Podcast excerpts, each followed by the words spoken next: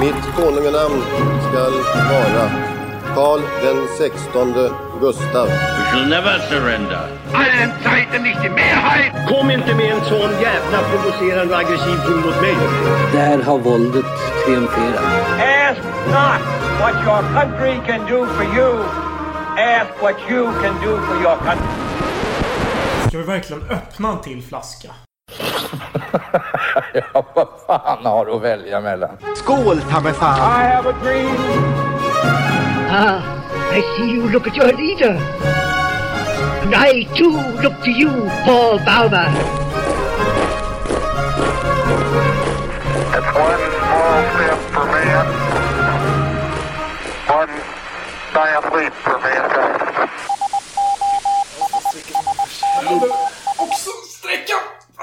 Åh oh, gud vad stel! Åh, jag har inte varit att sitta så här mycket på dagarna. Nej, fan jag har ju varit aktiv i mitt liv. Jag har ju gått minimum 10 000 steg per dag. Nu går jag 2000 på en bra dag. Ja, det, det sa säkert Peklin också. Ja, ja.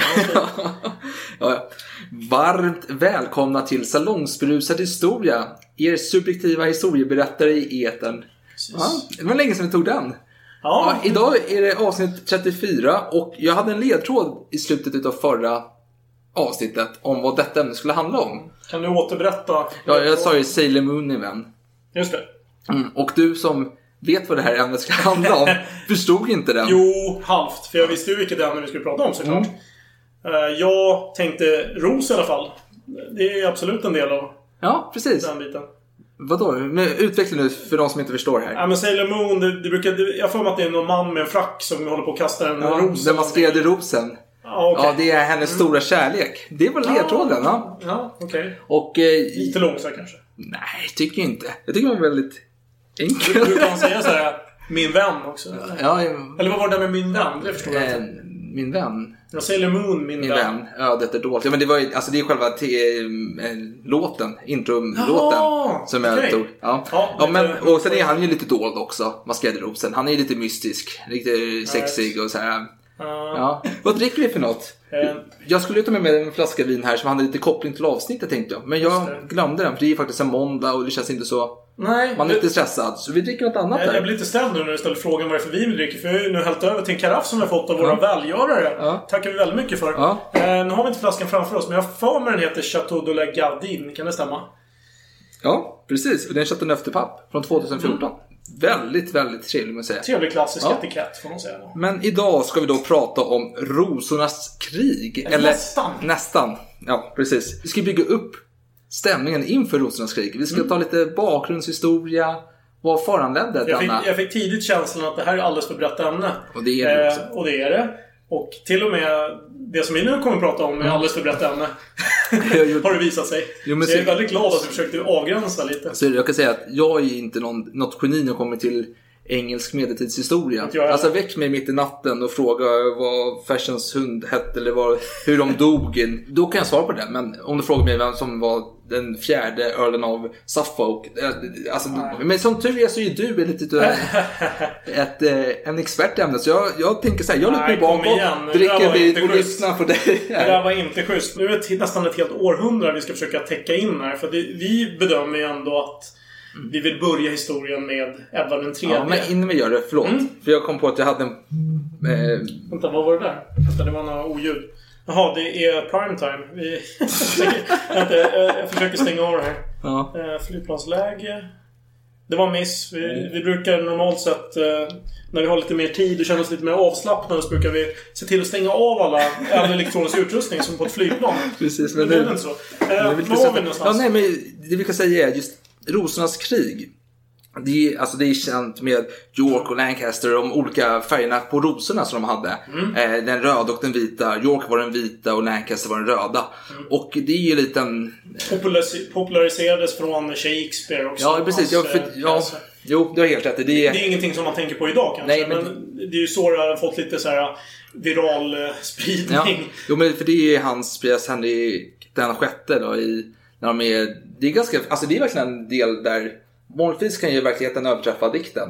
Men här är det tvärtom, här överträffar dikten verkligheten. För Alltså jag, jag tycker det är mycket, det är en väldigt fin scen. De är i tempelträdgården där och då får man välja sida. Antingen är du med York eller Lancaster, välj, då får man skära av den rosen, den vita eller röda rosen. Och det är lite fint tycker jag. Jag tycker, jag tycker det är häftigt. Det är fint tills man granskar lite eh, vad det handlar om. För att de där blommorna har ju funnits där i flera århundraden innan. Jo, och det ska, Ja, du jo, kanske ska jo, dra det ska, det. Mm. ja, men det ska vi nämna att de har ju använts utav Lancaster och York. Ja.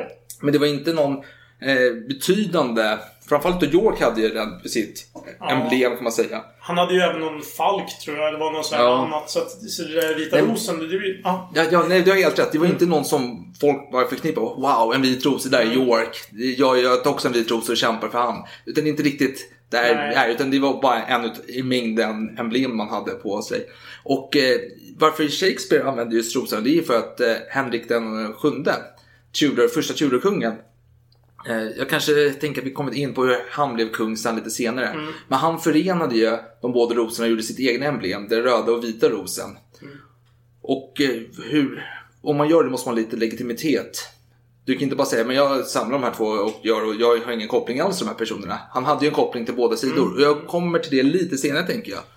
Ja, jag hoppas vi lyckas sy ihop det här för det är ganska krångligt med alla familjerelationer. Men, ja, men du, jag, jag, du pratar om Edvard den tredje, men jag tänkte... Ja. Vadå, vill du börja ännu tidigare? Nej, jag tänkte bara säga att eh, om man frågar brittiska historiker Mm. eller lyssnar då är deras parlament något fantastiskt, något otroligt viktigt, det största som har hänt mänskligheten. Och det är ju lite så att eh, parlamentet, det har ju en eh, funktion i England under den här tiden. Och det är inte någon ovanlighet i resten av Europa att man har olika stormöten med olika stånds eh. Och jag tror det första är i Spanien runt 1800 Nej, runt 1188. eh, ja, och sen kommer det sprids runt där. Och i, i Ty- Tyskland har man Reichstag. Som blev riksdag under 1500-talet i Sverige. Då. Så det, det finns lite överallt. Men först var det lite mer som kungens rådgivar... Eh, kan man säga, samling i början. Ja, för det, det är någonting vi kanske ska nämna. Att det här kriget är i första hand inte om vem som ska vara kung. Nej. Utan det är snarare de som precis nära kungen. Ja. De slåss om det här äh, inflytandet. Men sen allt eftersom Edvard den första kom med makten så började han ju inse att det här är ju skitbra för jag behöver lite mer pengar för det finns något så här ordspråk, jag vet inte vem som sa det men jag tror det är ganska dåtida. Spanska kungar och adelsmän, skillnaden mellan dem är att de är likadana förutom att kungen är rikare än adelsmännen. England Englands kung och adelsmän samma sak förutom att adelsmännen är rikare än kungen. och det är lite den principen som finns här. Ja. Edvard den första, han har en ganska skral skattkista. Mm. Man behöver ha mer pengar. Så då har man ju det här parlamentet för att ni får lite inflytande och jag får lite mer pengar. Alltså ni, ni röstar igenom mina skattehöjningar och sånt där. Det funkar ju. Ja, jo, vi, visst. Vi, så kan det tyckas vara. Ja, men vadå? Har Nej, du men- invändning mot det? När jag, när jag har läst på inför det här avsnittet så har jag märkt att nästan alla kungar är egentligen bankrupta. Jo, jag vet, men alltså, i början så blir det ju så att han måste ju ta eh, makten till parlamentet lite Just mer. det. Och i utbyte får han mer skattehöjningar och så vidare. brukar ju oftast dela ut mark då, Ja. till de här som har gunstlingarna. Han ger dem fina titlar, han ger dem landområden. Men det, då minskar ju sina Jo. egna inkomster samtidigt. Jo, men sen var det ju så att judar var mer eller mindre en kunglig egendom på den här tiden, under även den första tid. Så han tömde deras egendomar. Och när de inte gjorde någon nytta för honom mer så lät han ju avrätta 300 familjefäder. Och Oj. sen försökte han få dem att konvertera till kristendomen och vägrade de. Så skickade han iväg dem år 1290. Men det är en annan historia. Men eh, bara så vi parlamentet får mer och mer makt under längre tiden går. Ja, jag tror att vi kanske kommer in på det också när vi börjar prata om kungarna. Mm. Ja, och men- Edvard III var ju väldigt stark kung. Ska vi börja prata Vi kanske börjar, om honom? prata med Edvard den tredje. Men Ja, bör- ja. ja, förlåt. Nej, fortsätt. Vet du hur hans eh, pappa, Edvard andre, dog? Mm, nej, det Det är ganska roligt. Det är, alltså, det, man vet inte hur han dog egentligen. Det är, en, det är en gåta. Men det finns olika historier om hur han dog. Och en utav dem, det är att eh, han blev tillfångatagen.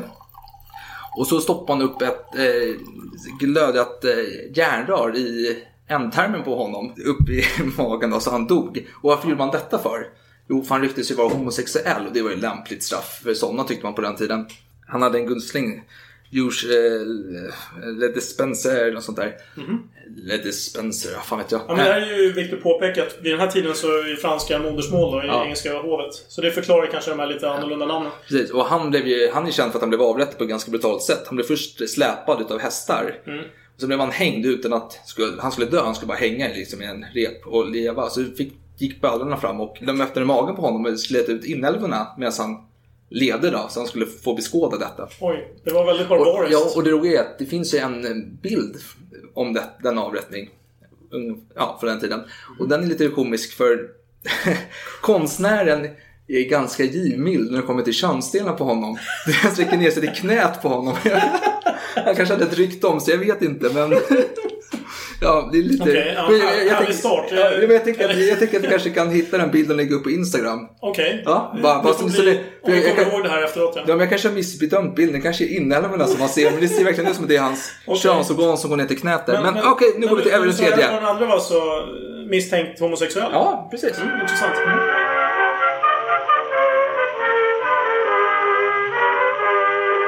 Då tänkte jag att vi skulle börja med Edvard den tredje, vars Ja. regeringsperiod började 1327. Han var ju otroligt långlivad kung. Han regerade i 50 år. Mm, han anses ju vara en av de största kungarna i Englands historia. Absolut. Och sen kan vissa.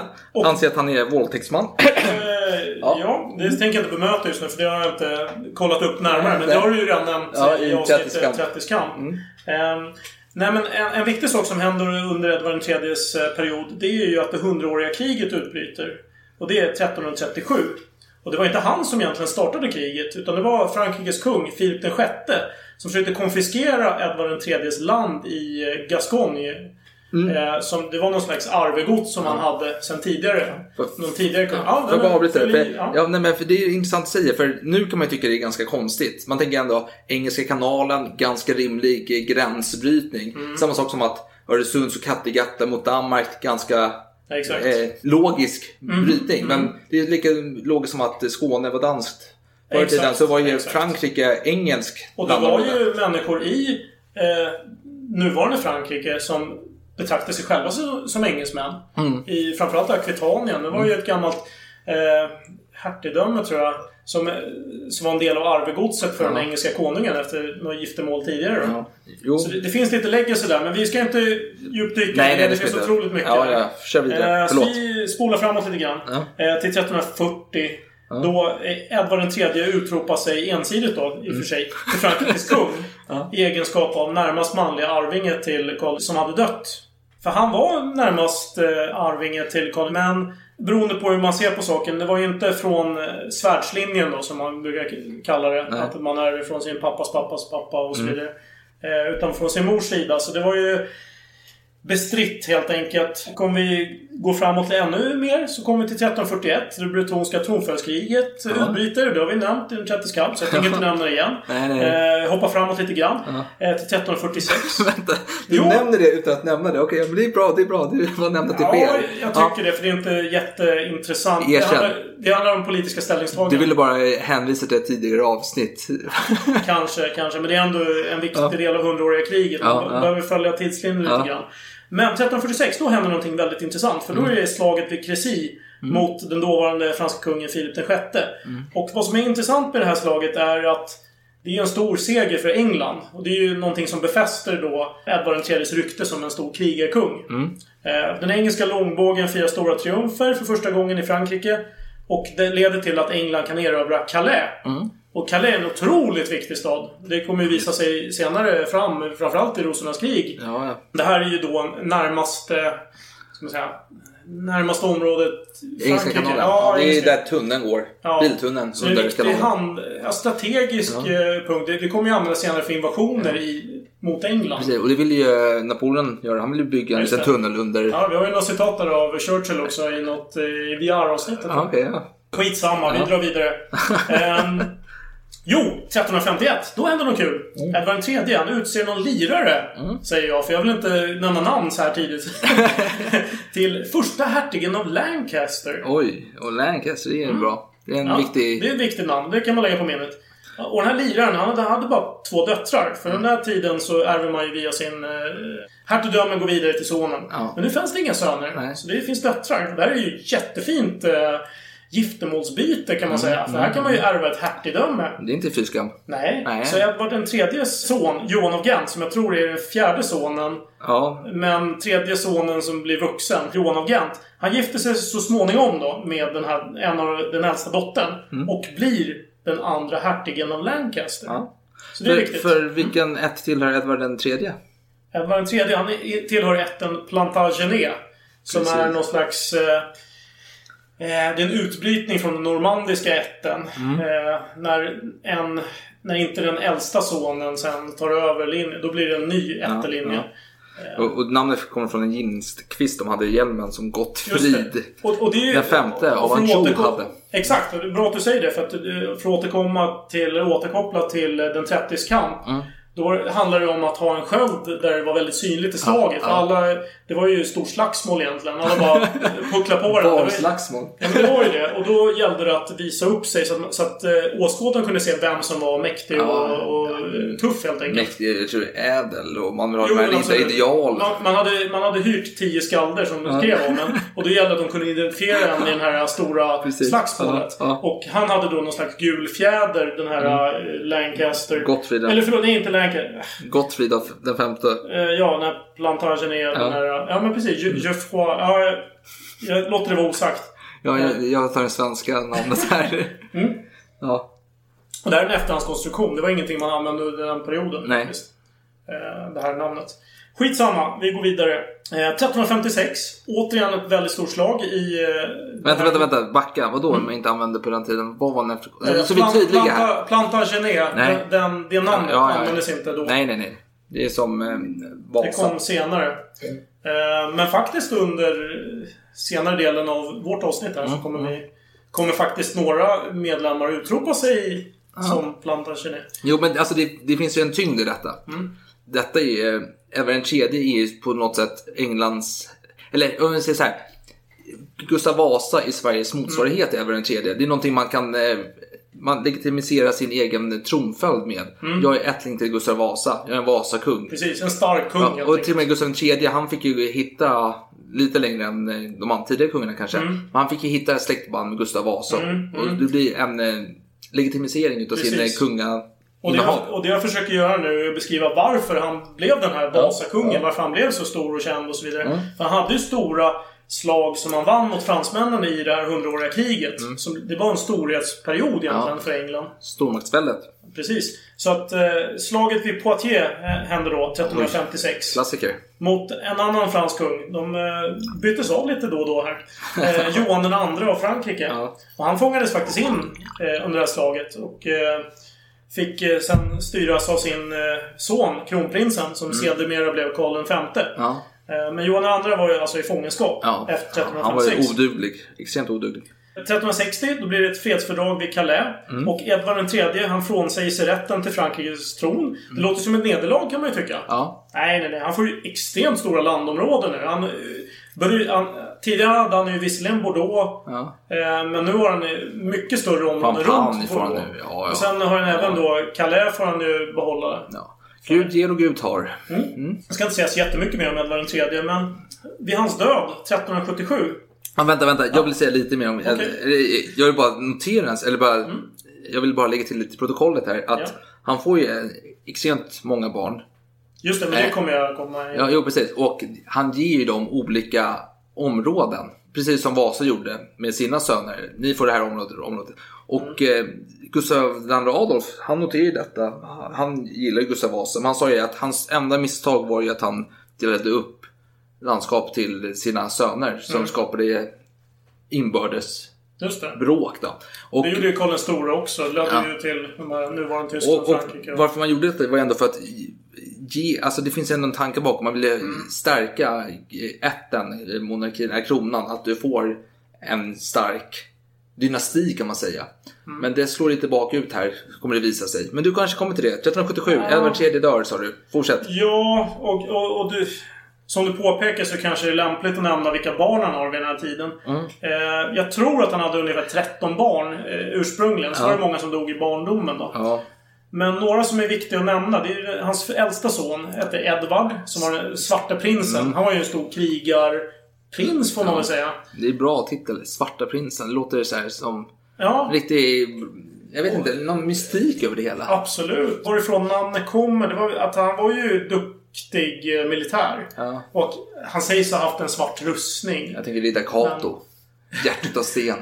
Men det låter lite negativt. Ja, men, ja, jag beror på vem du frågar. Alltså, Ja, men Edvard... Vissa kanske tänder på Ida Cato. Okej. Eh, och förutom Edvard då så hade han även en Lionel av Antwerpen, hans andra son. Mm.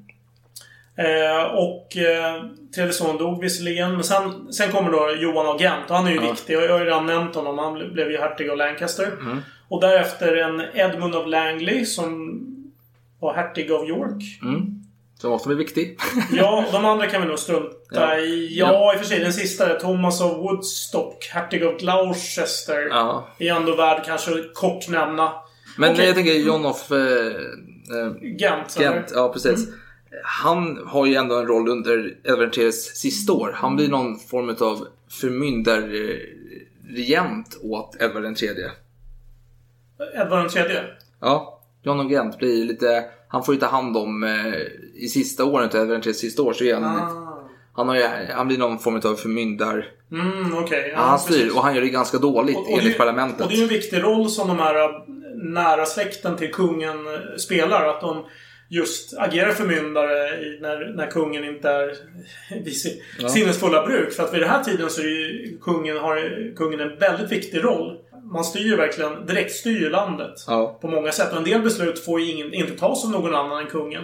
Vilket gör det hela väldigt problematiskt om kungen inte är ja, Mm. helt okej helt enkelt. Precis. Eh, men hur som helst, om vi nu ska summera vid hans död. Han är känd som en krigarkung, Edvard III. Och han blir något av en måttstock får man väl ändå säga för senare kungar. Och när han tillträdde som kung, då hade han ärvt några besittningar i norra Frankrike och en landremsa i Gascogne eller Aquitanien där. Ja. I Bordeaux. Han vann flera stora slag, däribland slaget vid Crécy som jag redan har nämnt och slaget vid Poitiers 1356. Han fick god hjälp av sin äldste son Edvard den svarte prinsen. Han var ju absolut delaktig i de här stora segrarna. Ja, ja. Eh, och när Edvard dog, då hade dessa besittningar utökats rejält. Till eh, folkets stora jubel, får man väl säga. Såklart. Folk gillar ju en krigarkung. Ja. Och eh, Fråga Götiska förbundet bara. ja. Och man kan säga att eh, han hade ju inga allierade i Frankrike vid den här tiden. Det kommer ju ändra sig så småningom. Men Ja. det man får tänka här är att England och Frankrike, det är, det är i stort sett ett...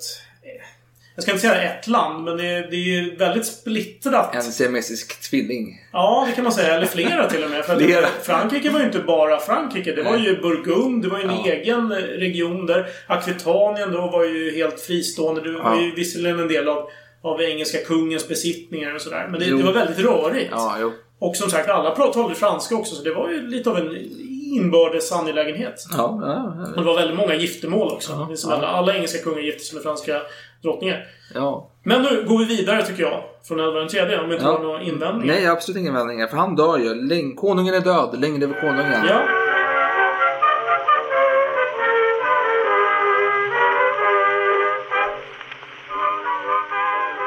Och vem ska ersätta honom på tronen? Jo, men det är ju såklart den svarte prinsen, tänker man ju. Ja, nej. Tycker jag inte. För han är ju Nej, död. Han dog ju faktiskt ett år tidigare. Ja. Det är ju otroligt olyckligt.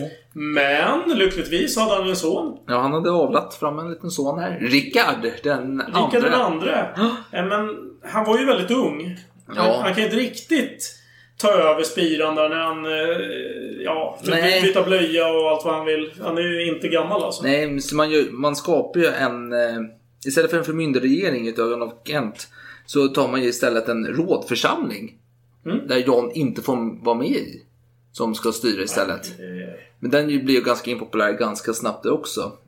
Men jag tänkte bara berätta en liten historia om när Rickard var 14 år. Har du någonting innan det? Eh, ja, alltså att han, 1377 då, när han Ja. ärver tronen, då är han 10 år. Så att det är ju lite Ja, ja, men ta det Så det kan vi väl ta, ta det då. ta. Ja. Ehm, och då är det såklart adelsmän som ska styra landet medan han är omyndig. Det, så är det ju såklart. De närmaste liksom, hertigarna. Det är sa ju. Ja, det har du sagt. Ja. Ehm, och de är ju... De skor sig gärna. De passar ju på nu när de Ja. inte finns någon kung. Ja. Det, det, alltså det är inte... Det är inte så illa som det låter, men det är klart att de passar på att roffa åt sig lite grann. Så de, de höjer gärna skatterna. Ja, och det behöver man ju göra med tanke på ekonomin i landet är ju ganska dålig. På grund av krigen. Ja, det är stora utgifter där, det är Ja. det ju. Men eh, samtidigt, framgångarna i kriget är trevliga och man får ju lite, man får igång lite handel också via Calais med export av ull och så vidare. Ja. Jag vet inte hur långt det har kommit vid den här tiden men, men det kommer bli en viktig...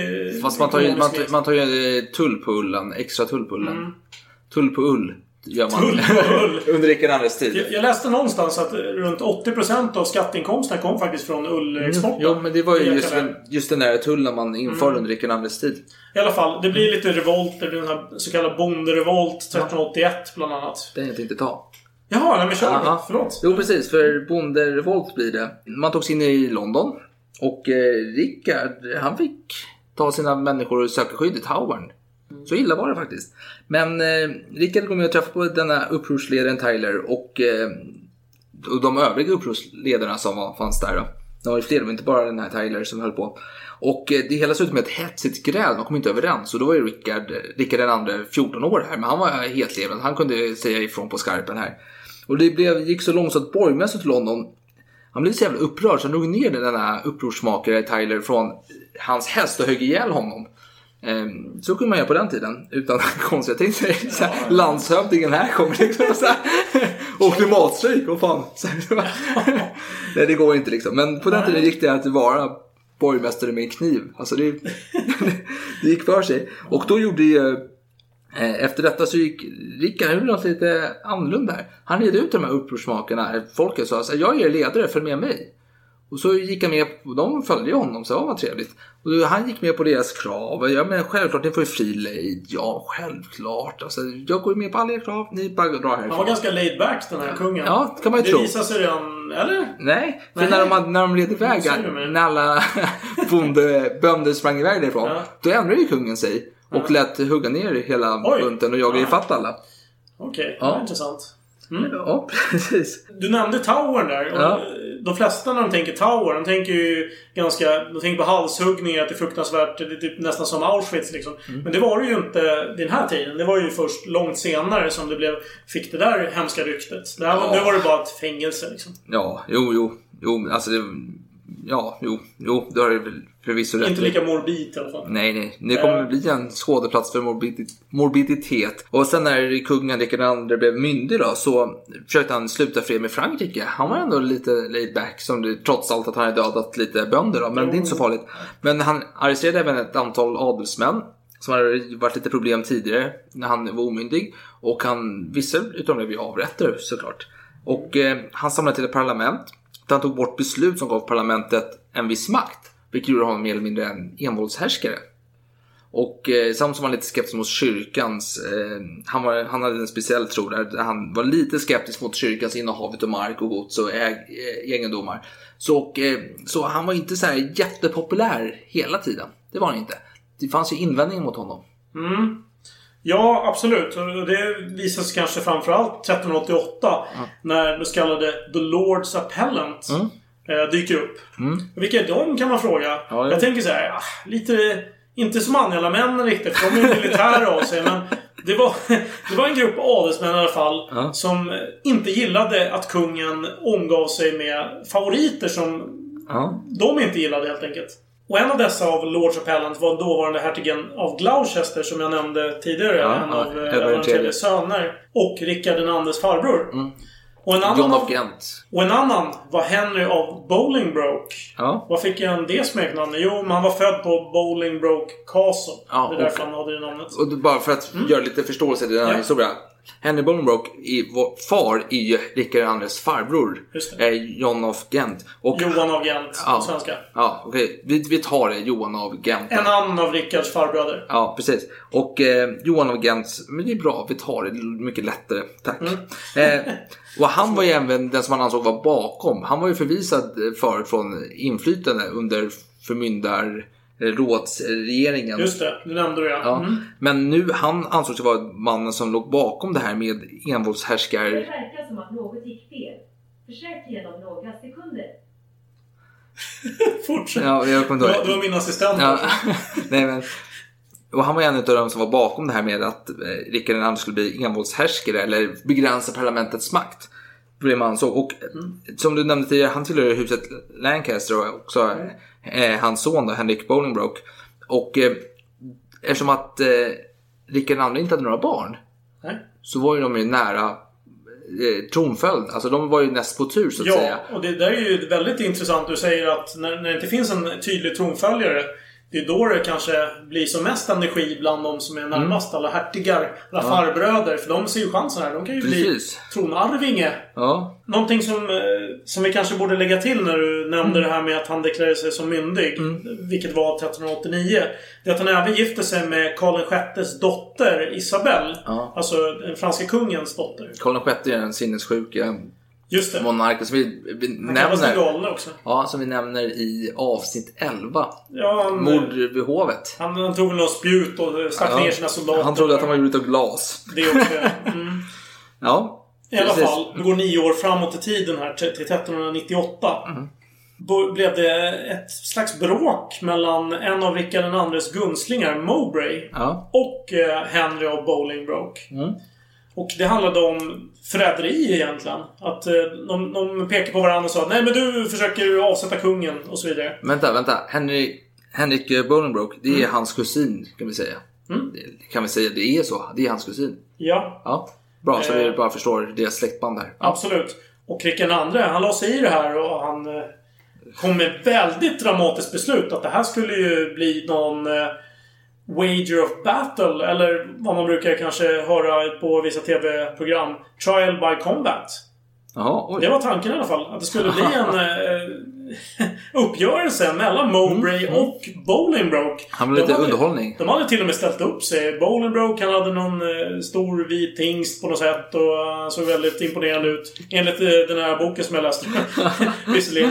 Men då hade Rickard II helt plötsligt fått kalla fötter och bara Nej, vi gör så här istället. Vi eh, avbryter den här fighten och eh, ni hamnar båda i exil istället. Ja, jo, men det är rimligt. Och, Och, eh, Mm. det, alltså, bara för att lägga till, det, är till nej, men det ligger i hans intresse att göra sig av med Henrik. För han är ju nära på tronen. Alltså han, han ligger väldigt nära tronföljd. Och Lancaster är den rikaste i England Mm, under den de här är tiden. rikaste. Och de har ju mycket makt. Och alltså det, det finns en fördel med att skicka iväg Henrik. Det finns ju faktiskt en fördel. Ja, även om det måste finnas någon tronföljare kan man ju tycka. Men absolut. I alla fall. Eh, domen blev att Mowbray fick livstids exil.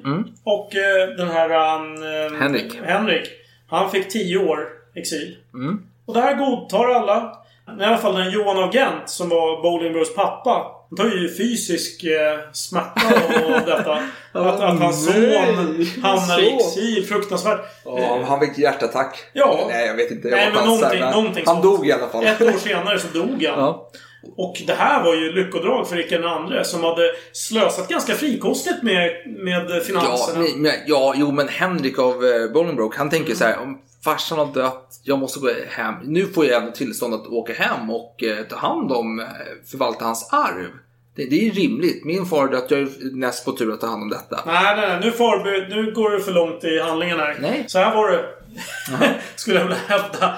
Att i samband med att Johan av Gent dog så passar Rickard II på. För han har ju slösat, får man ändå säga, med finanserna. Han, har, han är lite som Gustav III. Han gillar konst och han slösar ganska frikostigt. Ja, ja. Särskilt på sina gunstlingar. Vilket är till förtret då för alla de här, eh, hans farbröder som Ja, är ja. hertigar och vill ha makt. Eh, och han, han är så fräck faktiskt. Att han visserligen hade lovat eh, Henrik av Bolingbroke att eh, hans eh, arvegods är tryggt ifall eh, hans pappa skulle dö. Ja. Det är lugnt. Du får dina grejer. Det är inga problem. Men när pappan dör då börjar han helt plötsligt dela ut det där hertigdömet Ja. till sina gunstlingar. Ja. Och sen förlänger han även exilen för eh, Bolingbroke till livstid. Ja. Och det här är inte acceptabelt. Bolingbroke blir ju vansinnig. Ja, det kan man ju förvänta sig. Men eh, Rickard II har ju bra kontakt med franska hovet. Han tänker att fransmännen är på min sida, de håller fast honom här. Eh, det är lugnt, jag drar till Irland istället. Jag måste hålla på med irländarna här, de är lite rariga. Så jag går dit och... Eh, Det gör han faktiskt. Han åker dit för att han redde ut och Det var någon av hans eh, undersåtar som hade dött, tror jag, som var någon slags ståthållare i Irland. Så han var tvungen att själv personligen åka dit och lösa upp, reda ut situationen. We shall overcome, liksom. Men skitsamma, vi ska Ja. inte gå in i djupet på det. Men i samband med detta, då blir ju Henry Bolingbroke medveten då om att han har blivit lurad på sitt arv. Ja. Där, han blir skitförbannad. Så han, han går i... Han landstiger då i England. Ja, för fransmännen tycker jag, kan vi splittra England så är det ju bara toppen. Vi passar på. Vi kör. Ska vi verkligen blanda in fransmännen här? Ja, de var ju högst delaktiga i detta. Alltså. Ja, det var de verkligen. Ja, ja. Hur som helst, han går i öppen revolt mot kungen nu. För hans mål, det var inte att avsätta kungen. Det var Nej. inte det han ville göra. Han ville bara ha det som var hans. Ja, han passade på. Kungen var borta, han dansade på bordet. Ja men, ja, men det var ju ett lyckodrag då att, eh, att kungen var någon annanstans. Men vadå lyckligt? Det var ju planerat. Han visste att kungen är i Irland, jag drar till England och tar- tar tillbaka mina gods. Ja, ja, Men han, han gjorde succé när han kom tillbaka. Ja, jo, men folk stod på hans sida. Mm. Och, och den här hertigen av York som var då en av hans farbröder. Mm. Han var lite kluven för han var ju trogen sin kung. Men samtidigt så gillade han ju sin bror eh, Johan av Gent. Men, nu är han död då, men... så, så det är lite kluven. Han, han, han försökte att skjuta på det. Han ville inte ta ställning riktigt. Eh, Nej, nej, det vill man inte göra. Så småningom gjorde han ju det och då Det, stod han på det, Henrys det är en sida. jäkligt obekväm fråga. Det är det liksom. Ska jag förräda min kung eller ska Mm. Det är jag ta på min eh, brorson här som jag tycker är ganska gullig. Han var ganska rund när han var liten. Man kunde eh, så här, sojakinder och Ja, mycket korv han var så gullig. Ja. Absolut. Och, men när det väl var så att eh, Rickard II kom tillbaka från sin eh, vistelse där i Irland. Ja. Då hade han inga eh, anhängare kvar. Nej. Så det var ju kört. Mm. Henrik, det, det skulle jag också nämna. Just att Henrik kunde lyckas med detta. Alltså det han gjorde var att han eh, grep ju Rickard II och skickade honom till Towern. Mer eller mindre. Ja. Mm. Där han kom att, Rickard kommer att dö där. Utan någon okänd eh, orsak. Kanske svält, vem vet. Alltså det är lite känsligt att döda en kung eller fångata en kung överhuvudtaget. Men parlamentet, med tanke på att Rickard hade ändå gjort sig mer eller mindre envåldshärskare. Eh, både kyrkan var emot Rickard II och även parlamentet gav ju stöd till okej, jo, i, i princip är vi emot detta men vi kan kanske kan göra ett litet undantag här med tanke på att det är här jävla Rickard liksom som håller på att jäklas. Precis. Ja. Och det, det här var ju, det är ju viktigt att du nämner det att eh, det var inte alldeles självklart att det var just Henry. Nu har vi inte kommit in på det visserligen Mm. men det blir ju så att eh, den här Henry Bolingbroke Ja. blir den nye kungen. ja, han tar ju kronan helt enkelt. Han tar Fan, kronan. inget, ingenting att hymla om här. Han, han sätter kronan på sitt huvud och Det här är säger... inte helt okontroversiellt. För den som står först i följd egentligen. Ja. Det är ju någon hertig av March. Eller, eller var han ens hertig? Han var Earl of March Ja. tror jag. Men det var ju en eh, yngling. Ja. Eh, och nu kände väl de här eh, adelsmännen att de ville ha någon stabil ledare. Han, eh, Bolingbroke hade ju uppenbarligen visat lite, eh, för att använda spanska uttrycket, cojones. Så det här, det här var ju... Ja. Det gick ju att försvara ändå det här beslutet. Men det här var ju ändå en viktig del som jag kommer komma in på. Ja. Eh, att eh, försvara Jo, varför jo, legitimiteten Jo men till alltså, att han skulle bara, vara kung. bara för att säga just att Henrik hade lite äh, balls. Han, Mm. han, han har gjort en karriär i Europa, han har varit med i Tyska orden och han gjorde en pilgrimsresa också till Jerusalem och sådär. Så han, han, var ju ändå världsvan. Mm. Så Men, att- vänta, vet du vad? Vi behöver påfylla med vin Jo, jag, jag, tänkte bara innan vi gör det Ja, kan vi bara ja. summera den här kungens eh, tid. Ja. Eh, han tvingades alltså abdikera. Det är ju viktigt att påpeka. Han skrev faktiskt på. Han log till och med när han skrev på, sägs det. det där är ju väldigt tveksamt. Eh, 1399. Men dör i fångenskap då runt 1400. Eh, station i Frankrike. Man kan säga att den är oförändrad sen eh, vet den tredje. Det har inte hänt så mycket där. Eh, kungarikets finanser. Ja, Rickard II var inte den bästa kungen när det gäller sånt. Han slösar ganska vilt. Men, men han var ändå... Ja, alltså han var ju ändå ganska trevlig tycker jag. Kulturkung. Ja, trevlig är en annan sak. Nu snackar vi om finanserna. Ja, jo, jo, men han var ändå trevlig. Ja, okej, vi säger så. Han var trevlig. Nu tar vi vin, tycker jag. Ska jag...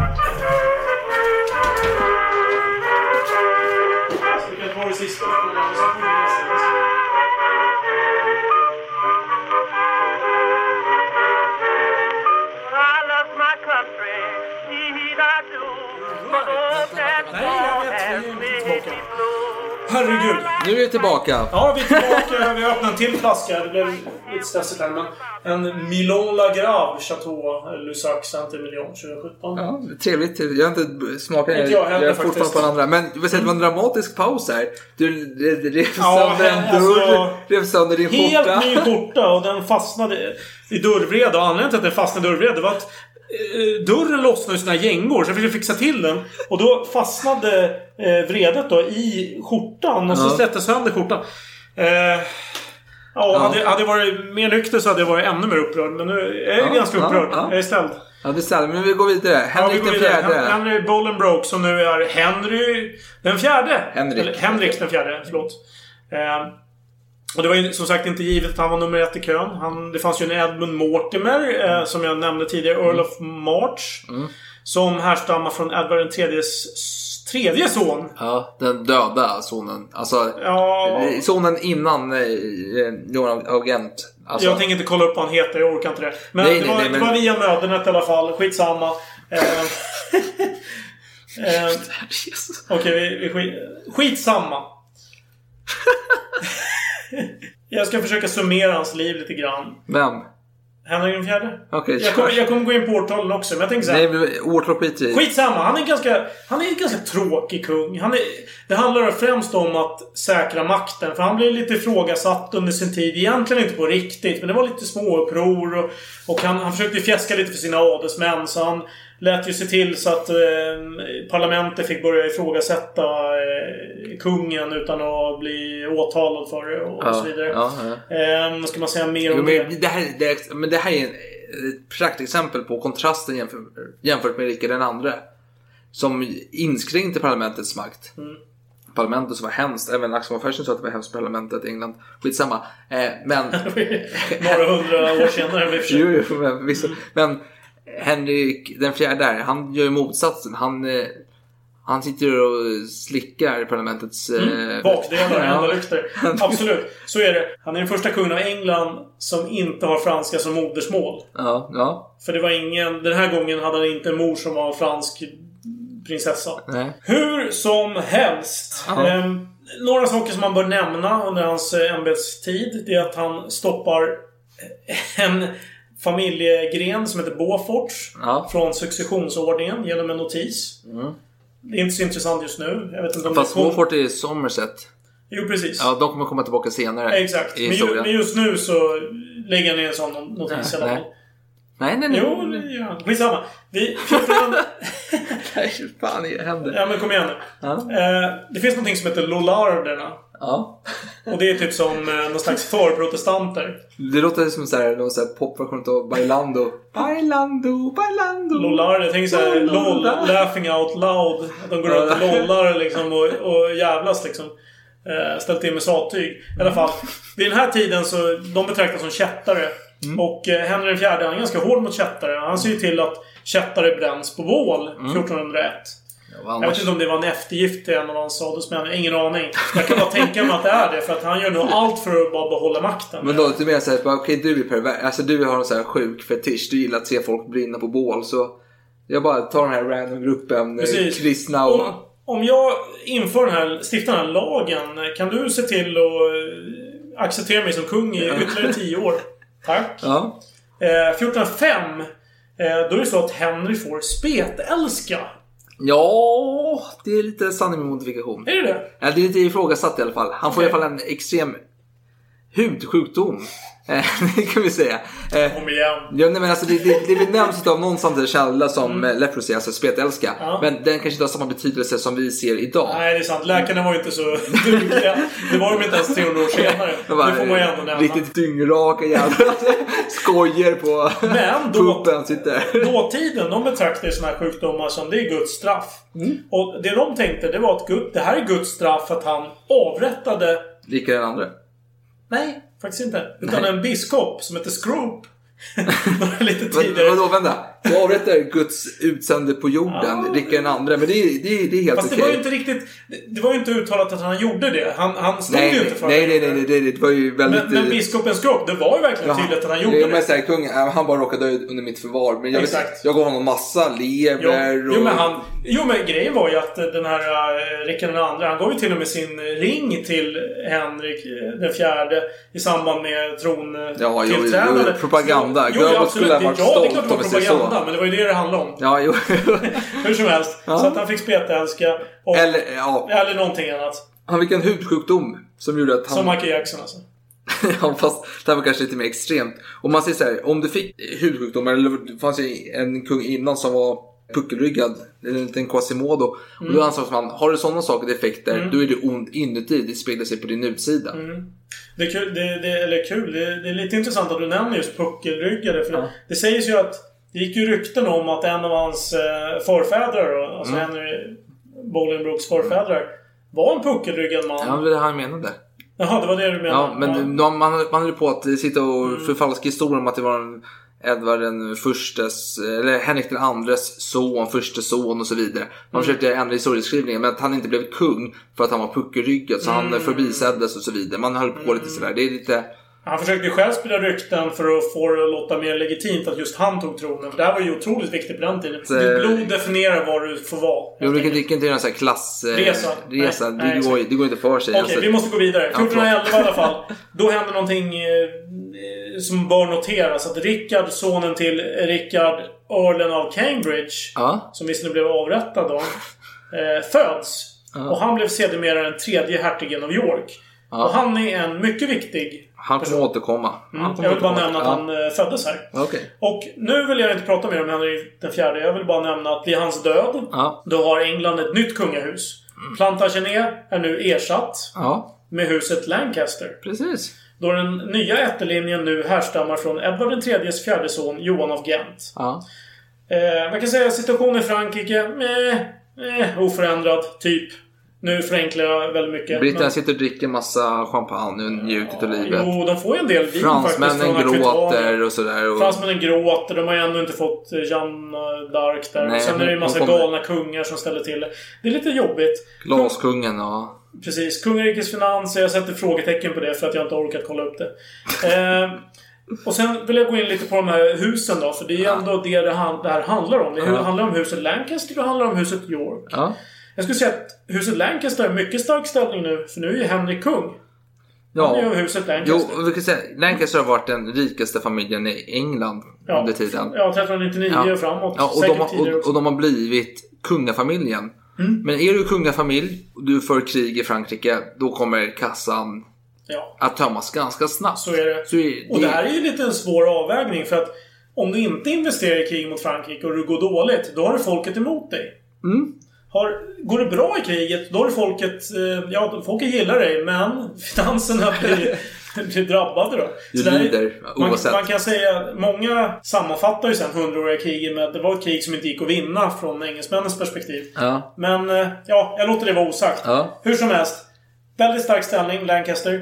Den första hertigen av York, han fick denna ställning 1385 av Rickard II. Huset York är just nu väldigt lojala mot huset Lancaster. ja. Det är liksom, det är ingen fejd överhuvudtaget. Nej. De, är De krigar goda på vänner. i Frankrike och Goda gör vänner. karriär i de franska fälten.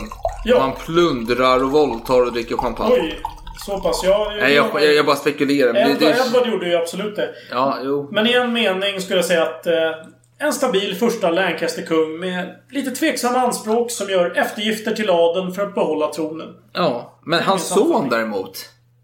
Han får ju en son. Just det. Henrik den femte. Och det här, regeringstiden slutar vid 1413. Ja. Då Henrik, Henrik den fjärde dör. Och nu är en ny storhetstid för England och Ja. kanske framförallt för Lancaster. Ja.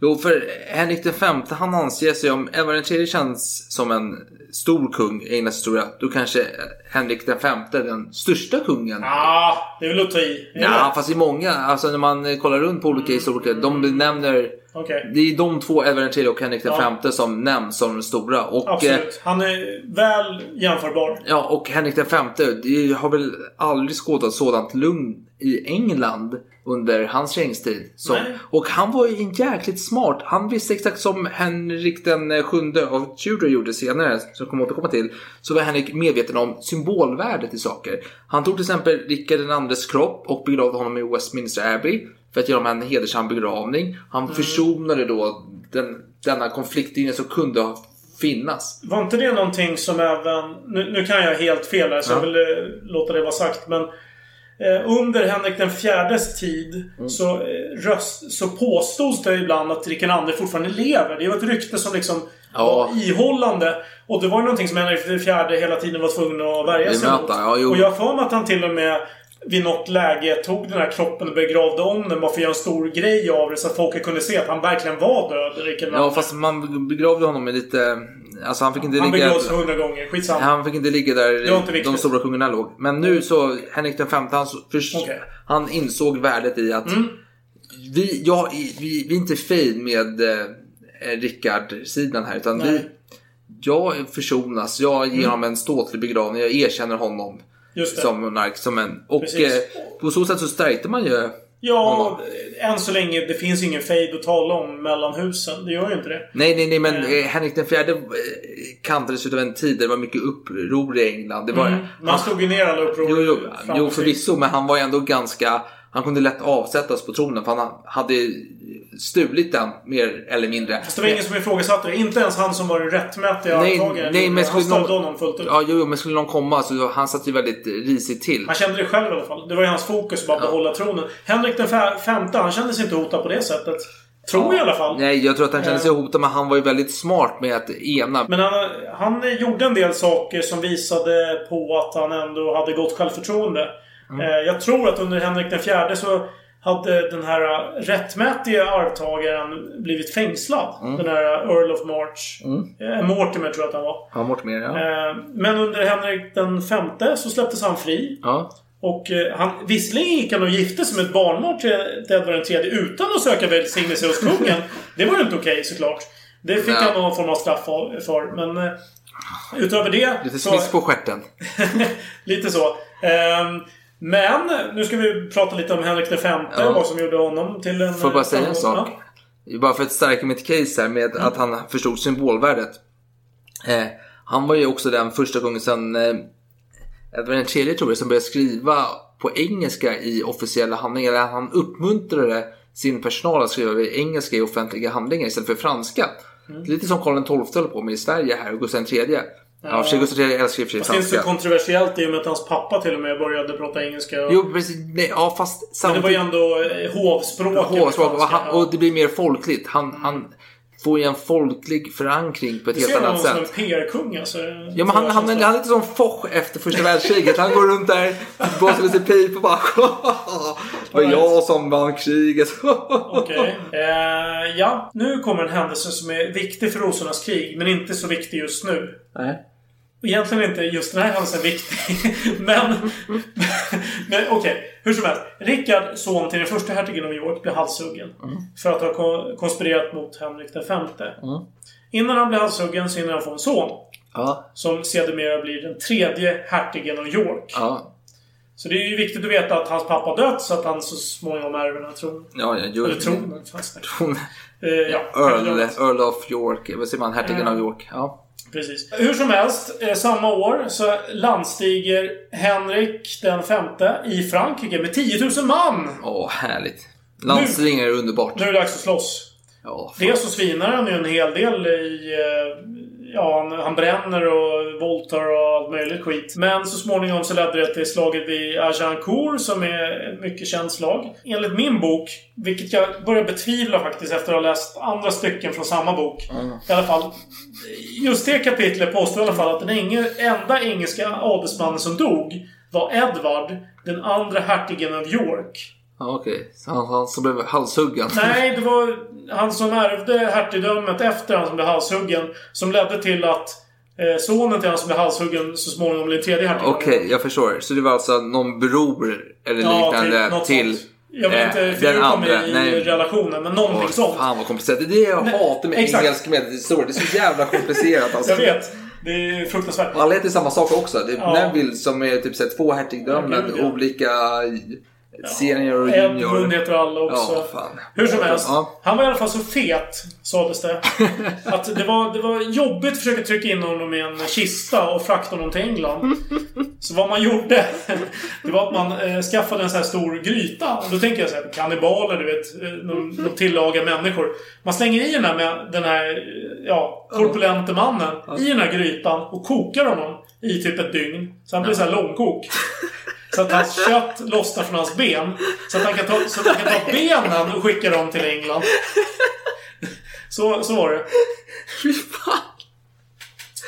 Eh, Vilken kristen begravning. ja, ja, det var det man fick göra helt enkelt. Man, man tog... Men, men var det han som var så jävla fet eller tjock så att han, han typ dog utav att han hade rustningen på sig?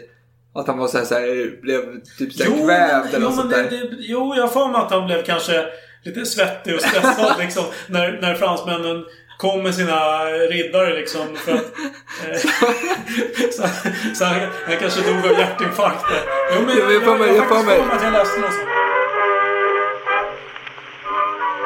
Eh, vi hoppar över några år här. Kommer fram till 1419. Hertigen av Burgund. Som är ett hertigdöme i Frankrike. Som inte tillhör den franska kronan. Han blir mördad av Karl VIs sons anhängare. Ja. Och Karl VIs son eh, kallas då Delfinen. Ja. För det, det är den eh, historiska titeln på arvtagaren till Frankrike. Så jag, jag vill använda... Om jag nämner ordet delfinen så vet ni vad jag menar. Mm. Det är liksom kronprinsen av Frankrike. Ja. Eh, och det här, det blir inte burgunderna glada över. Att de blir, han, han blir mördad av en eh, fransk eh, prins. Nej. Nej, Nej, nej, nej. Då, då, då söker de sig till fransmännens motståndare. För deras fiender är våra vänner. Klassisk.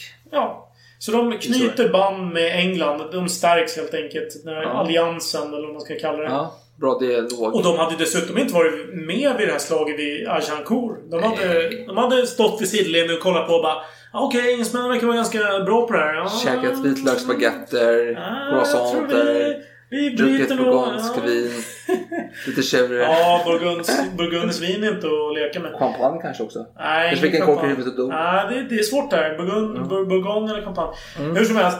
Eh, de valde i alla fall att eh, sälla sig till engelsmännen. Och de intar till och med Paris. Och tvingar till fredsförhandlingar. Oj, oj, oj. Dramatik. Ja, det är dramatiskt. Mm. Och eh, året efter, 1420, det blir ett fredsfördrag vid Troyes. Mm. Där Henrik den femte utnämns till Frankrikes tronföljare. Ja. Vid den händelse att Karl VI, den galne då, Ja. av Frankrike dör. Vi, vi nämner detta i avsnitt 11 också. Mm. Vill jag minnas. Ja. Och eh, då ska vi nämna, det finns ju en, eh, en kronprins. Den där eh, delfinen. Ja. Men det, det skiter man i. Man säger att nu är det så. Ja. Alla köper det. Jättebra. Ja. 1421. Det är en stor lycka för det engelska kungahuset. För det är så att Henrik V, han har fått sin eh, fru gravid. Wow, grattis. Bra Ja, absolut grattis. Eh, lite tråkigt dock att det finns en profetia som säger att Henrik av Windsor ska tappa allt. Hmm. Och då tänker, då tänker Henrik den femte bara Fan, så, ja. Men jag tänkte döpa min son till Henrik.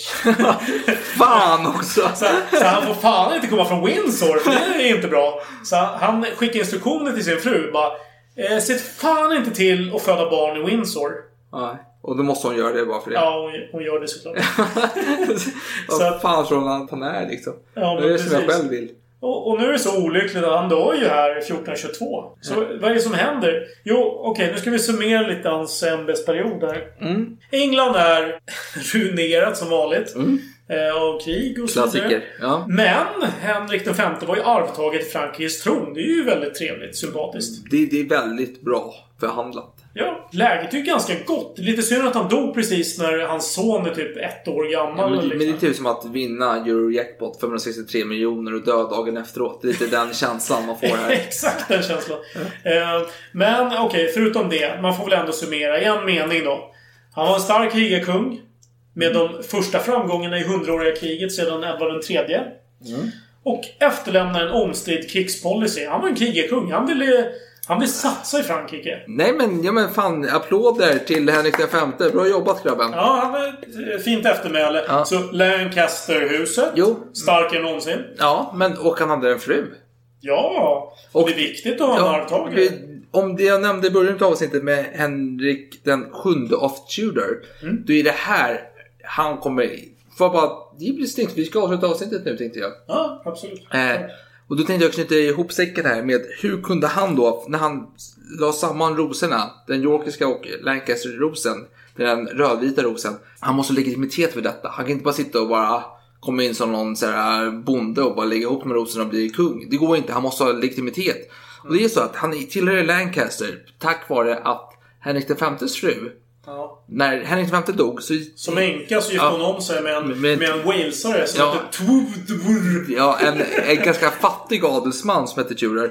Fast, Owen. hette ju Ja, Ja. Om, man, om man kollar rent Ja, textmässigt står jo, jo, jo, jo, jo, jo, men han hette Owen Tudor eh, i Ja. eh, engelsk. Walesiska uttalas ju faktiskt mer Ja. med vokaler än man tror. Ja. Det ska man nämna. Så, och eh, de fick ju barn. Och det blev eh, Henrik V son, Henrik VIs halvsyskon.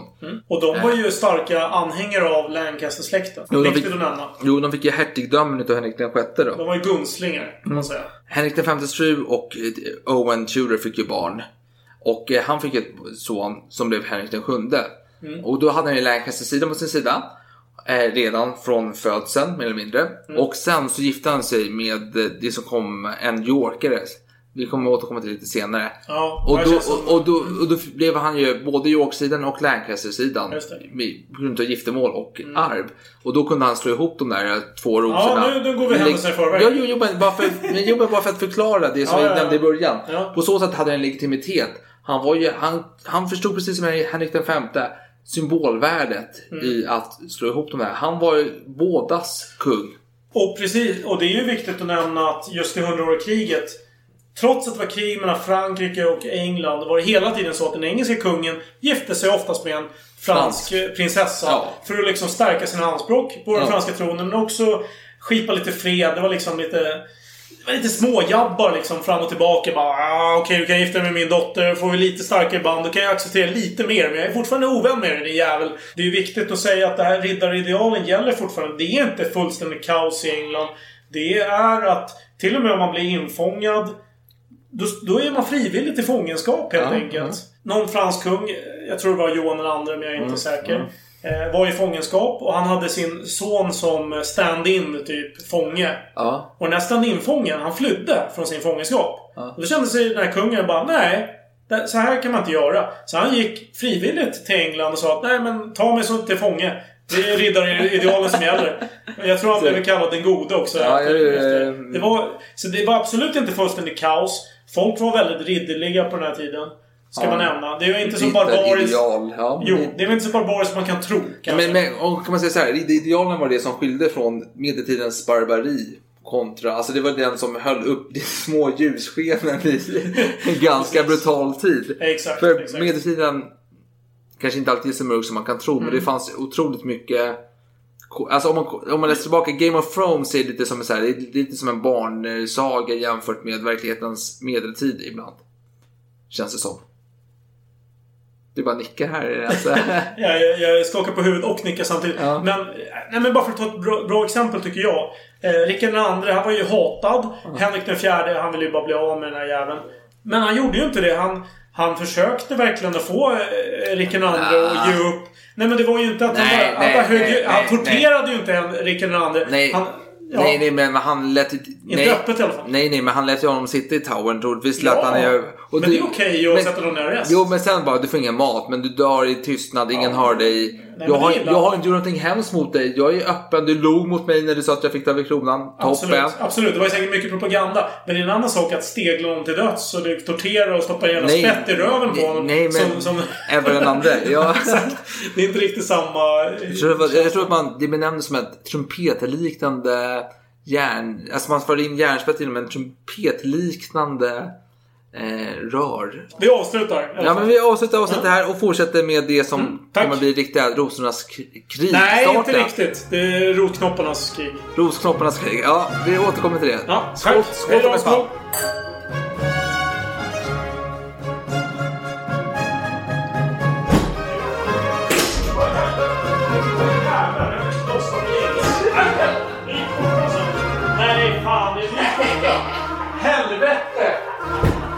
Helvete! Det här var inte bra. Det här var inte.